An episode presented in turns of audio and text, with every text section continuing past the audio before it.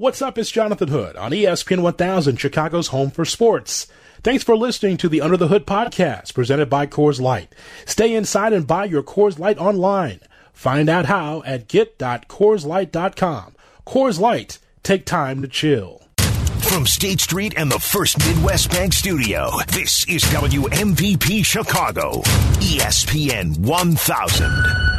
Chicago's home for sports. It's Under the Hood. Follow us on the gram at IGJ Hood and at ESPN underscore Chicago. This is Chicago's home for sports, ESPN 1000.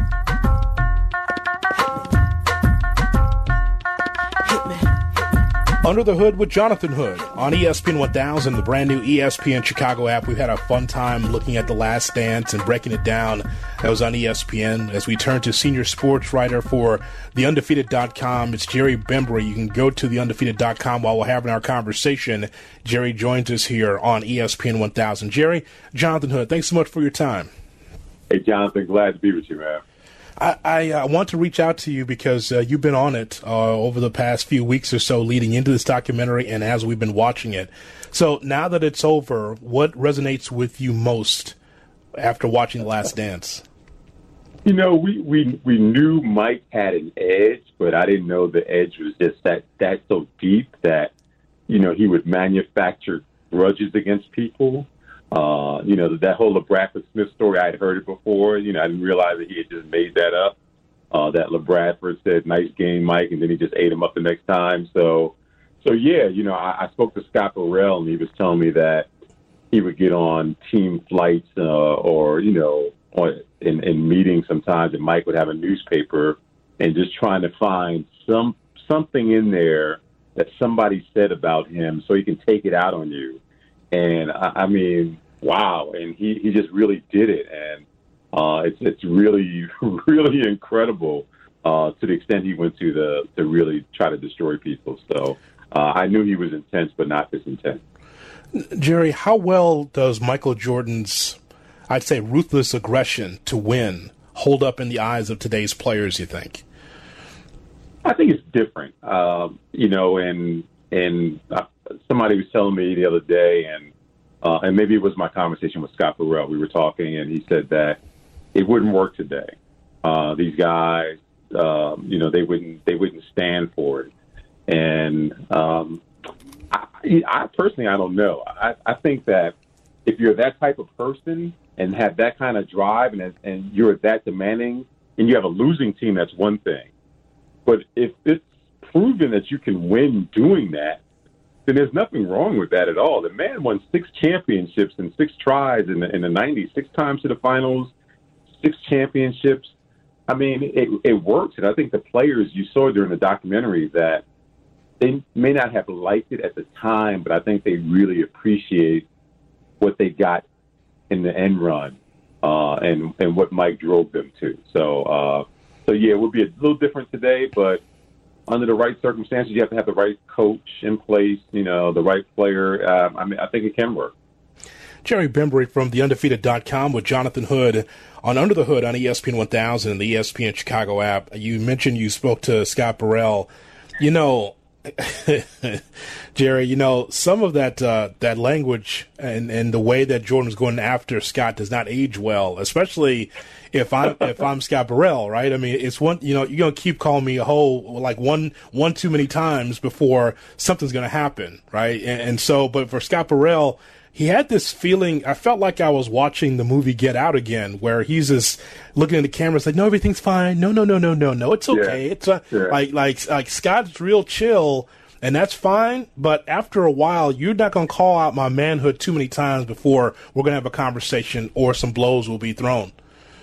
Yeah, and I mean, yeah, you're right. That that could be a problem, and and we've all heard the stories of Mike testing people. You know, there was there's the Robert Parish story that, that, that resurfaced recently where he tested Robert Parish, and you know Robert's a martial artist, and probably would have destroyed Mike. And, and and Robert said, "Come on and step to me," and and and so I think it was a test for everyone. I, I looked at what was going on with Burrell, and and I just thought that, you know, he's he's just a different personality, like you say, Jonathan. I mean, he just kind of took it.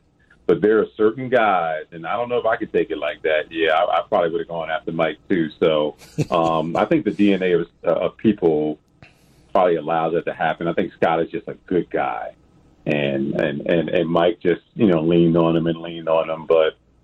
But man, yeah, Robert Parish would have would have destroyed the guy if he stepped to him like that or, or used that language against him like that. And I think there are a lot of other people in the league who've done the same thing.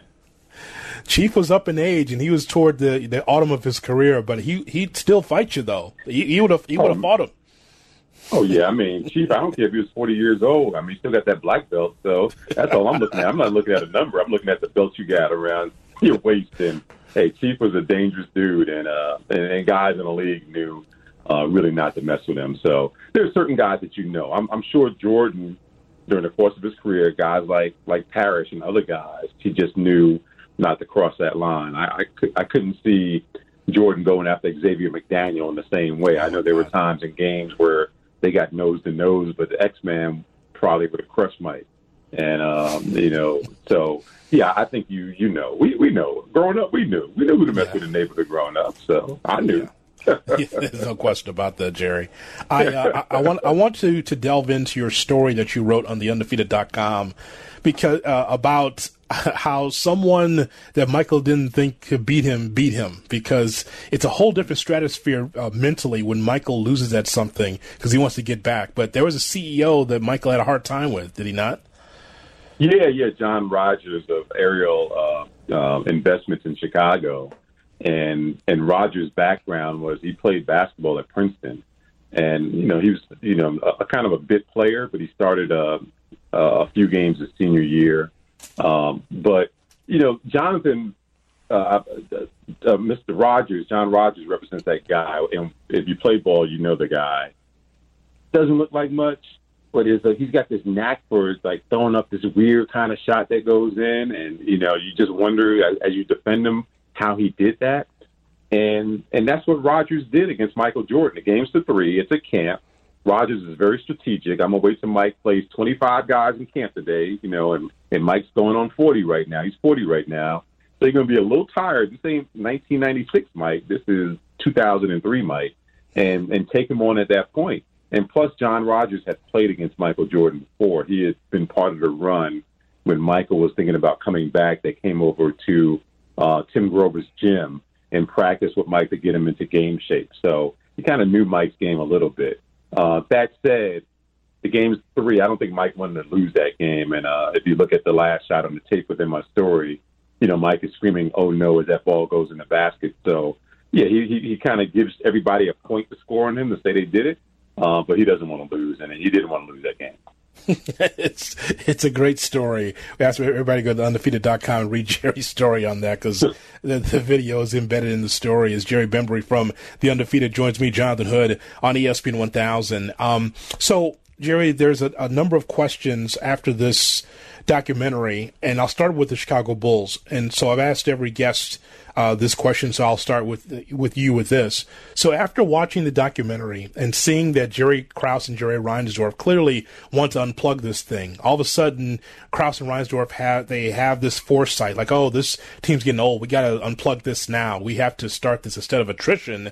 They uh, unplugged the the opportunity for the Bulls to win a seventh championship in 2020. How do you believe the Bulls will be viewed after agents and also young players now are seeing how the Bulls are run because ever since that time, at the end of that documentary, the Bulls have had a hard time being able to acquire quality free agents and, and actually winning. Yeah, it, it, it's a different game now. You know, management back then clearly had the upper hand. The fact that they can hold Scottie hostage with his salary and his contract, the fact that Michael Jordan really didn't make a, a, a lot of money with the Bulls until maybe his last season or last two seasons in Chicago um, that they, you know, they never tore up his contract and said, we're going to give you more, Mike, which probably would have been the right thing to do since he was the best player in basketball. Yeah, I, I just, I just think it's, it's different. And, um, it's hard to build teams now because there's so much movement back and forth. Not to say that there wasn't movement back then, but um, it, it seemed like the the they lean more towards the super teams right now. You know, the Bulls were built through the draft. Jordan, you know, they got Horace and, and, and Scottie Pippen as rookies, and they were able to build and gel that together. and um, you know that was the nucleus of their squad until you know Horace left and they got Scottie Pippen later on. But I just think it's very difficult to do right now, and um, I, I'm really shocked. I think if if I if I won six championships with two core players, I think I would have rolled the dice and gone for number seven. So uh, even though the Reinsdorf and uh, and Krause wanted to get ready for the next generation of teams that were that, were, that were coming, I just think it was a really really bad move. So you believe that the new brain trust for the Bulls and Marc Eversley and Arturas Karnisovas uh, will not be harmed, uh, or there won't be a bad perception in their new regime of the Bulls because of this documentary. Yeah, I don't think so. I, I okay. you know, players don't care. I mean, you know, if if if they open up their checkbook to the right guy, I don't care what happened back in 1999, eight. You know, I'm worried about the here and now. So I don't think I don't think that really has an impact on guys. Now, if it was the same ownership and the same leadership, then that would be one thing. You know, I think the I think the New York Knicks, because of James Dolan, I think they're really impacted by who goes there because they they people know about the culture of, of that squad. I don't think that's the same case in Chicago. It's a little different out there, and um, so yeah, I don't think they'll they'll be held hostage with, with what happened, uh, you know, over 20 years ago. But you still have to have good management in place to make the proper moves. All right. So, what does this documentary do for Charlotte? you know what? I, I don't think it does much. I mean, you can love Mike and you can respect Mike. That doesn't mean that you want to go and play there. One, it's a um, it's a mid market team, and and two, they they just haven't had a culture of putting all the right pieces together.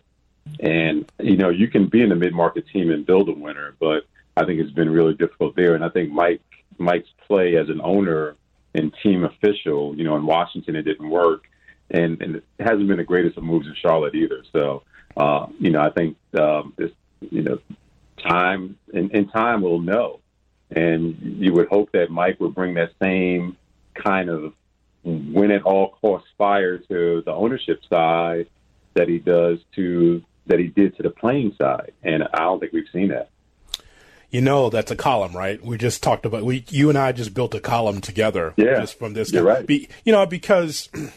It, it's interesting to watch Phil Jackson as someone who was one of the most successful coaches uh, in in, in, my generation watching Phil with the Lakers and with the Bulls, and then become a front office person with the Knicks, and obviously that didn't work out at all. Uh, even though he was not a fan of Krause, he tried himself, and it didn't work out as president of basketball operations. You see Michael Jordan in this position with the Wizards, and now with the Hornets, and the Hornets are a, a woeful franchise. It's um, mm. it's, it's it's disappointing that it's it's the way it is, and again, Michael's over it. Yeah. And, and, I go back to the documentary and I, I draw a line between Michael's inner circle. His inner circle weren't players. His inner circle was like uh, was security guards, uh, all, you know, Chicago former Chicago police officers. Those are his best friends and his yeah. closest circles, his closest allies. And I wish that that for Michael to be so successful on the court, for him to be an executive, Jerry, and it would be great for him to be somewhat of a Pied Piper to to be a conduit for really good players to come to play for him. But I just yeah. I just don't think his his basketball circle was the people I think we saw in the documentary, not solid basketball people or former players that could help him. Because look at the one loss record. That's all you need to know. That's that's true, and I think you're making some really good points there. And for all the criticism you can level against Jerry Krause, I mean the guy did find Scottie Pippen. He found talent. He found the right pieces to put around Michael Jordan. So um, you may question his decision not to sign Scottie to a contract and not to bring him all back and to say, Phil, this is your last year. But you also have to credit him for helping put together the pieces to win six championships, uh, which is very difficult to do in any decade in any sport. It's uh, it's interesting. I, I like to see um, in the seventh championship. It, it's it's funny that you bring this up because you know, I had to go back and look at the numbers, and I just think that for a shortened season, Jerry, where we're talking about a lockout season, where it's 50 games, and I know the playoffs, seemingly those playoff games were every other day. I watched, remember watching the Knicks and the and the Spurs in that spot. I just think that if the core is Pippen and Jordan, and somehow you can talk Phil back into coming, even Bill Cartwright, the head coach, it doesn't matter. I just think that at least you, have to do the time honored tradition of the NBA. You ride it until the wheels fall off, as Martin Lawrence would say. Just because uh, the the Celtics went through it, the Lakers went through it, all these teams that were great went through it and, and said, "Well, we're going to try one more time," and it doesn't work. It doesn't work. But to to stop a very successful team the way the the Bulls did is just uh, it's really unheard of in NBA circles. And, and can you imagine the Bulls keeping that nucleus together and then going up against, you know, next it was the emergence of the Lakers. And to have Michael and, and, and Kobe in an NBA final, yeah. that would have been incredible. That would have been incredible to see. The Lakers won a championship in 2000. You know, the say the Bulls kept that nucleus together a couple more years and could have gotten back. Um, talking about some great theater, that would have been uh, unbelievable series. What um, I, I want to find out your thoughts on another documentary that you would, would really love to see. Maybe it's not in the works yet, but a, a certain sports figure or team that you'd love to see covered in the documentary, long form, like we just saw with The Last Dance. Oh wow, a team! Wow, that's that's really interesting. I just, I haven't thought about it, but uh, you know, I think we're going to see that that Kobe doc because he had a film crew follow him uh, his entire last year in the league. So uh, it's unfortunate he won't be a part of it, but we're going to see that. I mean, you know, the Warriors uh, would have been a great doc to, to when when uh, when when Durant came over there, and and so you know the criticism that he received, and you know coming from an Oklahoma City team to a team that was already championship ready, and just you know the conflicts with Draymond. So yeah, that's a franchise that would have been uh, a good documentary as well. So uh, yeah, you know, the, the Laker team back in the early 2000s, uh, you know, the, the battles between Shaq and Kobe. So uh, there's some teams with some personalities out there that would make for good theater and good TV. So you're not going to write the Knicks Dolan documentary for ESPN? Oh that we're my saying? God! Gonna... I, you know, and I, I'm, I'm a Knicks, I'm a, I'm a Knicks fan, but I, I tell you, it, it's it's a struggle. It is a struggle, and you know, I was the I was the guy that would watch the Knicks no matter what. Mm-hmm. I was the guy back in the the '80s that you know tuning in, you know, going to the Garden for those teams that won 25 games when Ken the Animal Bannister was playing center, and you probably never heard of him, and most people haven't, but that was the team back then, and I would watch him, but I can't do it now. It's it's very difficult, and uh, and I'm waiting. I'm waiting. I would love to see them return to glory, but um, you know, their last appearance in the uh, deep in NBA playoffs was 1999, and that's not going to happen anytime soon. Lastly, Jerry, and I appreciate your time. Um, you wrote a, a, column in the culture section about will will barbershops and salons survive the coronavirus pandemic? Uh, uh, I'm having a hard time right now, Jerry. Um, I didn't think I'd be able to grow my hair this long. I mean, it's uh, I'm having a hard time here because I haven't seen my barber since early March, and here we are, almost going to be turning the calendar in June. And uh, you know, I look like one of those people in the old albums. You flip the pages and you say, "Wait, who is that?" And it's kind of like that old. It's you see the date; it's just 79, 80 on there. like Jerry, yeah. I'm having a hard time with this, man. I, I I haven't been to the barber for a while. Yeah, hey, hey Jonathan, it's um, I haven't been to a barber shop in two and a half months. I usually get my hair cut every two weeks. So mm-hmm. for most of the two and a half months, I would just wear a hat all the time. Yeah. And now I just don't care anymore. I, I, you know, I walked out the other day. I didn't have a hat on. I have this afro now. I probably scared a couple of kids. Some dogs probably ran away, but it's all good. I don't care anymore. I really don't care. I, and, and the shocking thing with me right now, I didn't know I had the ability to grow hair this long. You know, my bald spots run in my family, but you know what? I'm gonna I'm gonna take this. You know, I'm gonna sport this and say, hey, I can grow at the age of 57, grow hair in my head. so you don't mind just rolling out there like me, looking like Freddie Boom Boom Washington. You're right. You're right. I, I, you know, and I've worn my hair, uh, you know, close for a lot of years, but um, you know, my barber uh, he might have to get used to cutting me into a little afro right now. So I'm going to bring the afros back right now. That's what I'm doing. I'm thinking about it too. yeah, Utilize a lot of grease. I got a lot, a lot of the uh, softy coconut oil. I'm using a lot of that, man, just to yeah, just to keep it keep it soft. hey, listen, I, I, had to I had to spray the other day. I had to do a video segment, and I had to get that hair to sit down a little bit. So I I, I had so much coconut oil in my hair. Um, oh yeah, yeah, it's, it's crazy. It's crazy. I wore my hair this long like the the eighties, man. This is this is weird, but uh, but yeah. we have to but, read that column too, everybody, if you get a chance. Just how barbershops and salons. There are some are, that are opening now as the country starts opening here and there, but uh, here in Chicago, no, that's it's it's shut down. So it's a tough time. Yeah, yeah, it's really you know, and, and my heart goes out to those people. Um, you, you know, they they struggle in their business, and not not only just barbershops and salons, but it's you know small restaurants, uh, you know, restaurants of all sizes, retail stores, people who started their business this year and, and are struggling right now. So I really hope we can get a handle on this pandemic and and, and turn this around because this is the most difficult time of any of our lives, and uh, you know, especially feel um, bad for the young people graduating from college who are into a unsure world right now. So. There's no question about it. Well, Jerry, I'm glad you spent some time. Thanks so much for coming on the show. Let's do it again.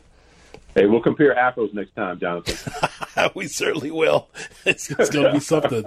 Jerry Bembry from the Undefeated with me, Jonathan Hood, as you're listening to ESPN 1000. This is Under the Hood with Jonathan Hood on ESPN 1000, Chicago's home for sports. This is Under the Hood on ESPN 1000. Follow at Tweet J Hood on Twitter. Under the Hood with Jonathan Hood on ESPN 1000, Chicago's home for sports full show tomorrow between 7 and 10 right here on ESPN 1000 and the ESPN Chicago app. Good to hear from Jerry Bembry, his thoughts about The Last Dance. Yeah, it's, it's interesting what's been going on with Horace Grant with his thoughts and on Kap and Company earlier today and Scottie Pippen not happy with the uh, with the documentary as well. You knew that there was going to be some feathers ruffled because this was all in the view of Michael Jordan. So it's not a surprise to me that there's some people that are not happy about how they were portrayed, but some of it was the truth. Maybe all of it was the truth. Thing is that we'll never know. It's just from Jordan's standpoint, Horace saying his piece and Scottie saying his piece. It's uh, it's interesting, but my focus is is that we saw a great team. We saw an organization in the right direction for a decade, for the most part, in the '90s, and so I was happy to see that. Since then, not so much. Drama in the wrong direction, drama and losing, it's a bad combination.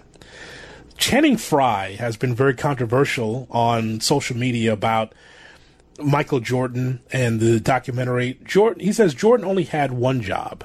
He only had really one job, and that was to just score. And he did that at an amazing, amazing rate. Um, but I don't feel like his way of winning then would translate to what it is now. Guys wouldn't want to play with him, right? I think you have to adjust and adapt. And to say, oh, Jordan would average 50, no, he wouldn't. No, he wouldn't. We just, everyone would double team him. Channing Frye did not watch Michael Jordan play, clearly. to say that Jordan only had one job and that was the score, Channing Frye has been the league for, uh, had been in the league for a long time. That's what he got out of the documentary.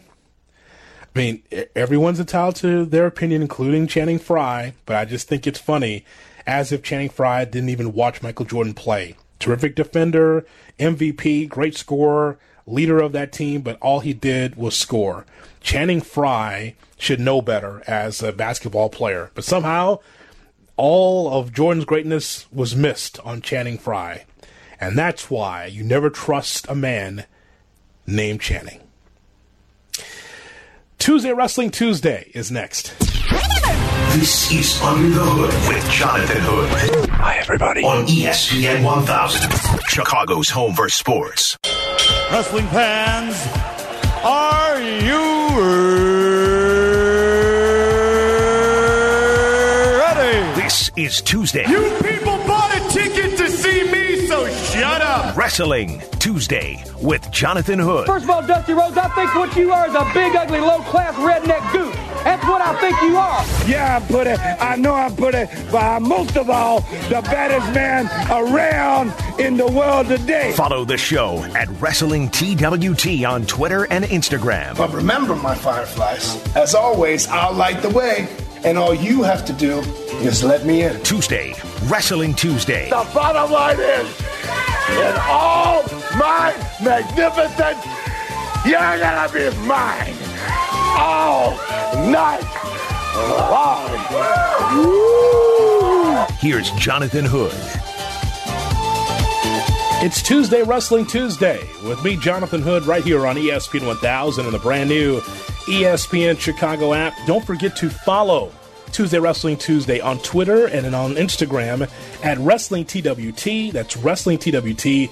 Also, check out our YouTube page, youtube.com. Look for Tuesday Wrestling Tuesday.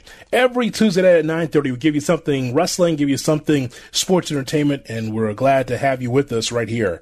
I want to be able to give you some news here that occurred earlier today about Shad Gaspard. If you remember the tag team Crime Time, a tag team in which I didn't like their persona necessarily, but they, they were over, I thought, in the WWE. The story about uh, Shad Gaspard, I don't know if you've seen this, has been on TMZ and other places. The family of Shad Gaspard issued a statement through a number of WWE and AEW performers um, asking for privacy during this terrible ordeal that Gaspard's family uh, have gone through. So Shad Gaspard went missing on Sunday afternoon after he was caught in a riptide along with his 10 year old son and other people.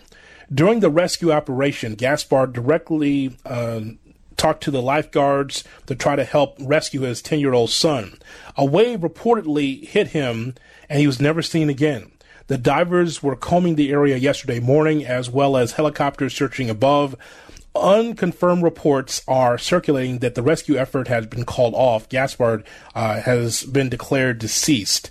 So, just a, a horrible, horrible story of just a really big guy that was in the WWE for a while, Shad Gaspard, and he was trying to reach his son, uh, and they they both went missing, and so it looks like that Shad Gaspard has passed away. Um, and I'm just reading from wrestlers like MVP and from Mark Henry and others on Twitter, and just an outpouring of love and support and concern over this horrible ordeal. It's great to have wrestlers come together and talk about, you know, uh, the brothers and sisters uh, in that community, uh, in that circle. And so, all the best to Gaspard's family during this very, very difficult time. As it looks like he has passed away, as his search has been called off. Um, other news about wrestling is that Monday Night Raw took place last night. They continue to perform at the Performance Center in Orlando, Florida. And Raw last night drew a 1.7, 1.7 million people watched Monday Night Raw. And once again, I will ask the question during this pandemic, during COVID 19, where many, not all, because there's some states and cities that are opening now in which you can be able to go out to dinner if you want to. You can be able to do kind of the things that uh, we are normally used to. But for the most part, America has been shut down. And you would think if you are quarantined, if you're sequestered, if you're in your home, that you have more time to watch television, network television, cable, Netflix, uh, Amazon, whatever your favorite television uh, device is. And the numbers for wrestling are just going down, especially the WWE product, where Raw is 1.7 million. We have seen all time lows now for Monday Night Raw. And sure, these performers are wrestling in front of zero, no attendance except for the workers. It's still surreal to be able to turn a wrestling show and see no fans that are in the stands. But this is where we are right now. And I, once again, I just think it's interesting where you're supposed to have a lot more eyeballs watching television because, uh, you know, more than 15% of this country is not working and they're at home, but they're not watching Monday Night Raw or they're not watching SmackDown. SmackDown actually is doing better than Raw from a number standpoint. Last week, SmackDown was around the two, so over a little bit over 2 million people. And Raw is barely beating, you know, I mean, just like it, a few digits away from losing to uh, 90 Day Fiance. so I mean that's that that says something about where, the, where wrestling is, and if you cannot be able to build on your momentum as a wrestling company during a pandemic when there's supposed to be more eyeballs on your product, that says a lot. I mean, all time lows for Monday Night Raw, uh, all time lows for uh, the WWE product in general, which I, I find interesting. Now, on the other side of the tracks, on Wednesdays, it still continues to be compelling between NXT and AEW. They are both doing very well. AEW is a different product because they are catering to terrific wrestling, also building in storylines, and they don't mind trying to make you laugh and do things that's a little bit unorthodox. Where NXT is really more or less the hardcore wrestling show. It's in the in the vision of Triple H, and I think that Triple H is doing a terrific job. I've always been an NXT fan, but AEW continues to beat NXT week in and week out. Now, we, when I say beats, it's relatively t- relative terms because neither one of these companies are averaging over a million viewers uh, on their first run programs on Wednesdays. Uh, AEW, for those that don't know, AEW runs on TNT and NXT runs on the USA Network and neither one of them have been able to get traction to be able to get over a million viewers. But when the numbers come out, AEW continues to dominate NXT uh, as far as the wins are concerned. They've had a lot more wins than NXT has, even though NXT is more of the wrestling product. Interesting to watch going back to Raw just for a moment, just last night, we were doing the show last night, of course, and I'm just looking up at the screen as we were doing the show and talking about the Last Dance and some of the other um, sports storylines. I just I didn't have the sound up, which is fine. I mean, it's Tom Phillips and Samoa Joe and and uh, Byron Saxton, so I don't think I'm missing a ton here. So I'm just kind of just keep my eyes on it as I'm hosting the show. And I, I, it's one. It's interesting how it, from segment to segment how Raw can go two steps forward and then the next segment to go five steps back. If the first segment is bad, then you think, okay, well, it's going to get better, right? And, you think segment after segment, either from the in ring standpoint or a great promo or whatever, that you are building momentum from the beginning. Sometimes the hot is the the beginning is hot, and it just kind of falls off the table and just kind of you know was able to rebound back. This it's amazing to watch Bobby Lashley dominate R-Truth. I mean, dominate him in a big way, where Lashley looked strong. To watch Charlotte Flair win her matchup, to watch the IIconics make a return uh, over the last couple of weeks. The IIconics, who I'm a big fan of, a, a um, female tag team that I think is they're fun to watch, and they're in there in their matchup and I thought that that was a really good match, even though in, in a disqualification, so it opens up for more. And I see that. And on the flip side, I see Natalya get beat down for, I don't know, the 2000th time because she's booked so poorly in WWE. I don't know what Natty Neidhart did to Vince McMahon or the writers for her to be underneath so often. She is the Dolph Ziggler of the women's division. I don't understand how someone that can work so well, a babyface or heel, and she's been both, by the way, how she can be booked so poorly and she has been and she just she tapped out and she looked horrible yesterday as she has for the majority of her career as a single wrestler in the WWE then you see some kind of skit and again I didn't have the sound of it. I just kind of looked over to my left and I saw the Street Profits against the Viking Raiders and they were taking on one another in a basketball contest, like it was two on two, and then there was some kind of throwing swords contest. I don't mean those kind of throwing swords. I mean they actually have swords and they're throwing it, and they had a competition between the two teams. And I'm like, wait, haven't I seen this before? Oh yeah, I have seen this before. MVP against Matt Hardy, like the best thing on SmackDown years ago out of all the storylines they had, the MVP playing Matt Hardy in a, a, challenge of basketball, it was the whole thing of whatever you do, I can do better. And they, they had this series of four or five different things. It was entertaining. And so clearly they have reprised this. So, so it could be the Viking Raiders and the Street Profits doing this. And then, which is just totally um, garbage, trash it's just a waste of both of those teams' talents because of entertainment. Got to entertain the people, right? And then Lana, and her husband's not around anymore. Lana just she's in a segment, and I just looked over and she's just screaming.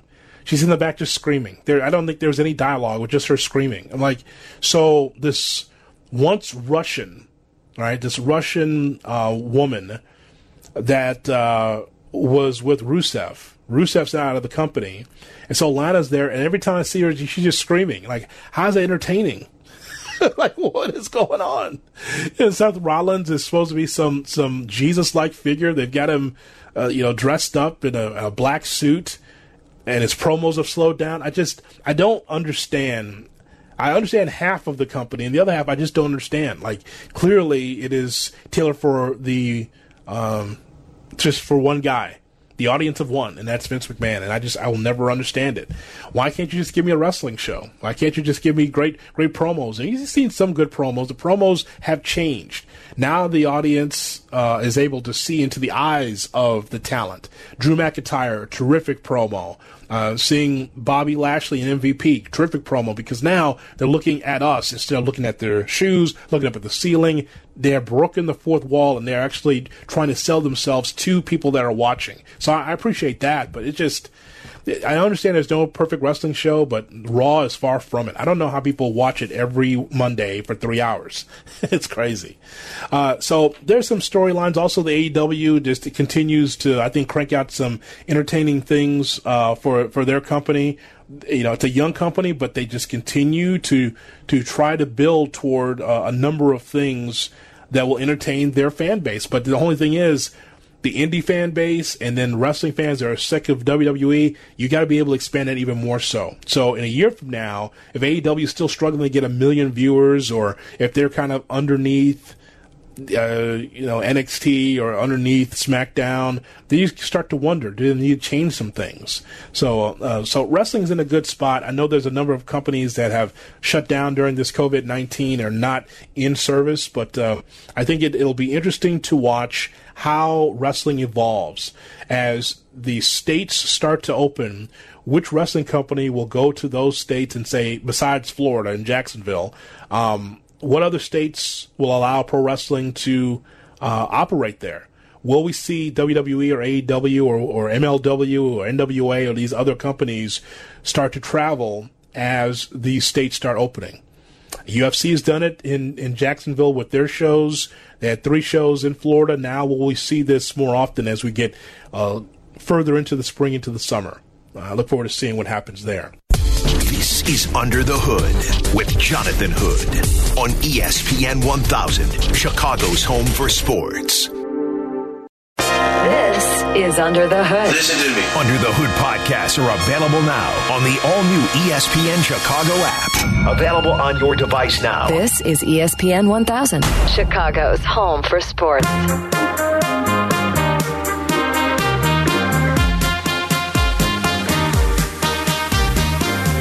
Welcome back to Tuesday Wrestling Tuesday. Jonathan Hood right here on ESPN 1000 and the ESPN Chicago app. Follow the show on Twitter and Instagram at Wrestling TWT. Again, it's Wrestling TWT for Tuesday Wrestling Tuesday, giving you that wrestling uh, sports entertainment conversation every Tuesday at 9:30 right here on ESPN 1000.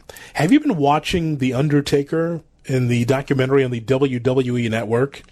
I'm not happy with the WWE network in some ways, and in some ways, it's it's really good. The way I have a problem with them is that they have uh, taken away some of my classic wrestling that I enjoy watching. They took they took away the Vault, which was something I really enjoyed looking into wrestling in the 70s and 80s. They don't really have that available anymore, but they do have great documentaries. You know, watching The Last Dance from ESPN and some of the documentaries they have coming up, there's nothing like a great story that's told. And so the Undertaker documentary was just called The Last Ride, similar to The Last Dance, right? But The Last Ride from The Undertaker, I've seen the first two episodes. It's really been interesting because I remember watching The Undertaker before he was The Undertaker as Mean Mark Callous when he was in WCW. And to watch him in a tag team with Danny Spivey, I thought, okay, you know, this guy's kind of a big guy, doesn't have a lot of emotion. He moves slowly, but he has explosion. When he comes off the ropes, there's this big time lariat, his big time clothesline. He walks the ropes, and I'm like, this is like the spoiler from years ago. The spoiler was a masked wrestler that would walk the ropes, take his time. And so I think that with The Undertaker being from Houston, he saw the spoiler. I think there's a lot of similarities between the two. If you have never seen him, look, Google it, go to YouTube, look for the spoiler, and you'll see a lot of characteristics like The Undertaker. The Undertaker is legit seven foot tall, 6'11, seven foot tall. And when I saw him in WCW, I thought, this guy could be really special. He didn't have the Undertaker gimmick. He just was a guy that had black chaps and just came out and kind of um, milky white skin, but he looked menacing because he never changed his facial expression. And so, with him coming over as the Undertaker, being first managed by Brother Love, I thought, okay, it's interesting to see Mean Mark now in the WWF at the time. And of course, there was a lot of hype around him, but he was in an era in which the WWE was all about the gimmicks. And they had a lot of bad gimmicks there. They didn't have some good gimmicks that would last the test of time. They had the goon that was supposed to be a hockey guy. There was supposed to be someone that was a Mantaur, half man, half I don't know, guitar. No, actually, uh, like um, Mantaur was like a half bull, half man. Uh, they had some really bad gimmicks, but they got to the Undertaker, and because he was with Brother Love, it made sense at the time. But when Paul Bearer, uh, Percy Pringle, was able to be with the Undertaker because Percy's new name is Paul Bearer, and Paul Bearer actually was someone that uh, had a license to be able to be a Paul Bearer, someone that could be able to embalm people. He had a license to be able to do this to the dead. It was really interesting to see the pair, the the one-two punch of Paul Bearer and the Undertaker, and that really worked out well. Here's where you knew the fans were starting to change when it comes to the Undertaker. He came in there as a heel, and he was tearing through everybody. And again, it was different because he took his time. He did not necessarily rush through the match. And he looked like someone that came from the dead, the way he was dressed, his facial expressions, everything else, right? And so fans started to get into him. That's the difference between the 80s and booing an Undertaker and then the 90s where he's getting through Jimmy Snuka and he's getting through Hulk Hogan, he's getting through all these, you know, top superstars. All of a sudden he starts getting cheers. That's how it was in the early 90s where the fans started getting smarter and they appreciated heels and baby faces. And so The Undertaker became this phenom, and he just continued to roll through. There were some lean times for the WWE uh, in the early 90s where they weren't drawing a ton on the road.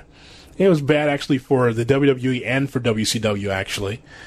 And then you start to see the metamorphosis of the Undertaker. Becomes the American badass, where he takes off of the the Undertaker stuff and he just becomes like this biker, closer to who he is. Riding on a motorcycle and had the bandana, and he was the guy that was more explosive and more expressive as the American badass than he was the Undertaker. And so they kind of cleaned up his image, changed it a little bit. Then he went back to being the Undertaker.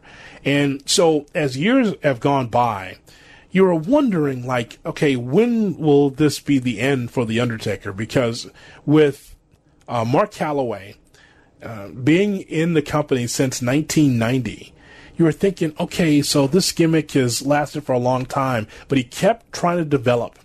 But over the last few years, we have seen The Undertaker slow down, have some really bad matches against Goldberg, not a great match at WrestleMania against uh, Roman Reigns, in which it was supposed to be his last match.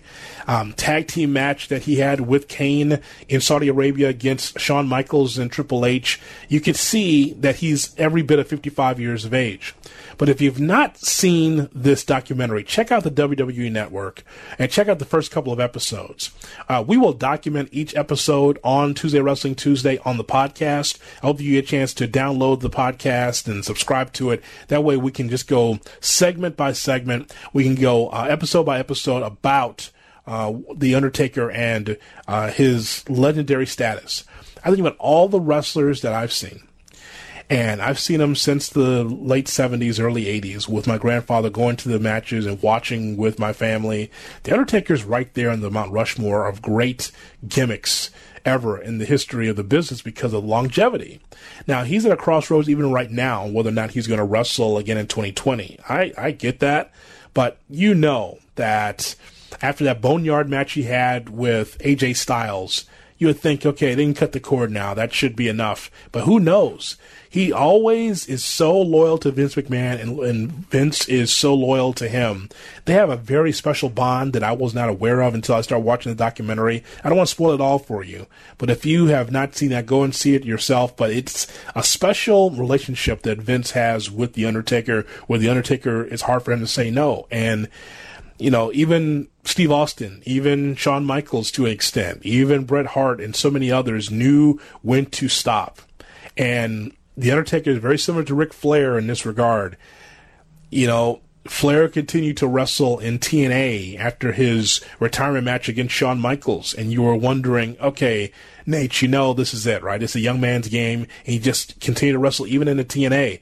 He needed the money. I think that's pretty clear. He's talked about it. He needed the money, but you know when someone is past their prime in the ring. And so watching The Undertaker after the Boneyard match was a great match to be able to cover up any flaws, any issues with The Undertaker, made him look strong against AJ Styles. That should be the end. But who knows what the real end is for The Undertaker? That's the thing.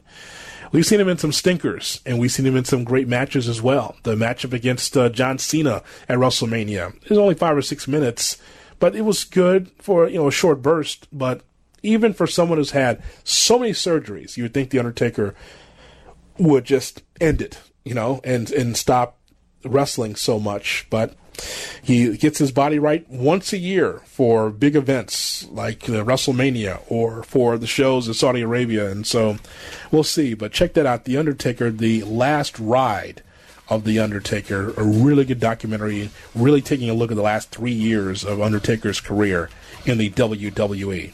Don't forget to follow along on Twitter and Instagram at WrestlingTWT. And don't forget the YouTube page, youtube.com. Look for Tuesday Wrestling Tuesday for interviews and conversations you might have missed here on TWT.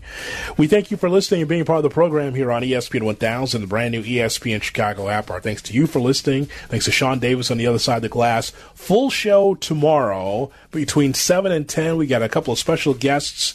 Uh, that you'll really enjoy. And we got so much content we got to get to. Stuff I didn't get to tonight, I got to get to tomorrow right here on Under the Hood with Jonathan Hood.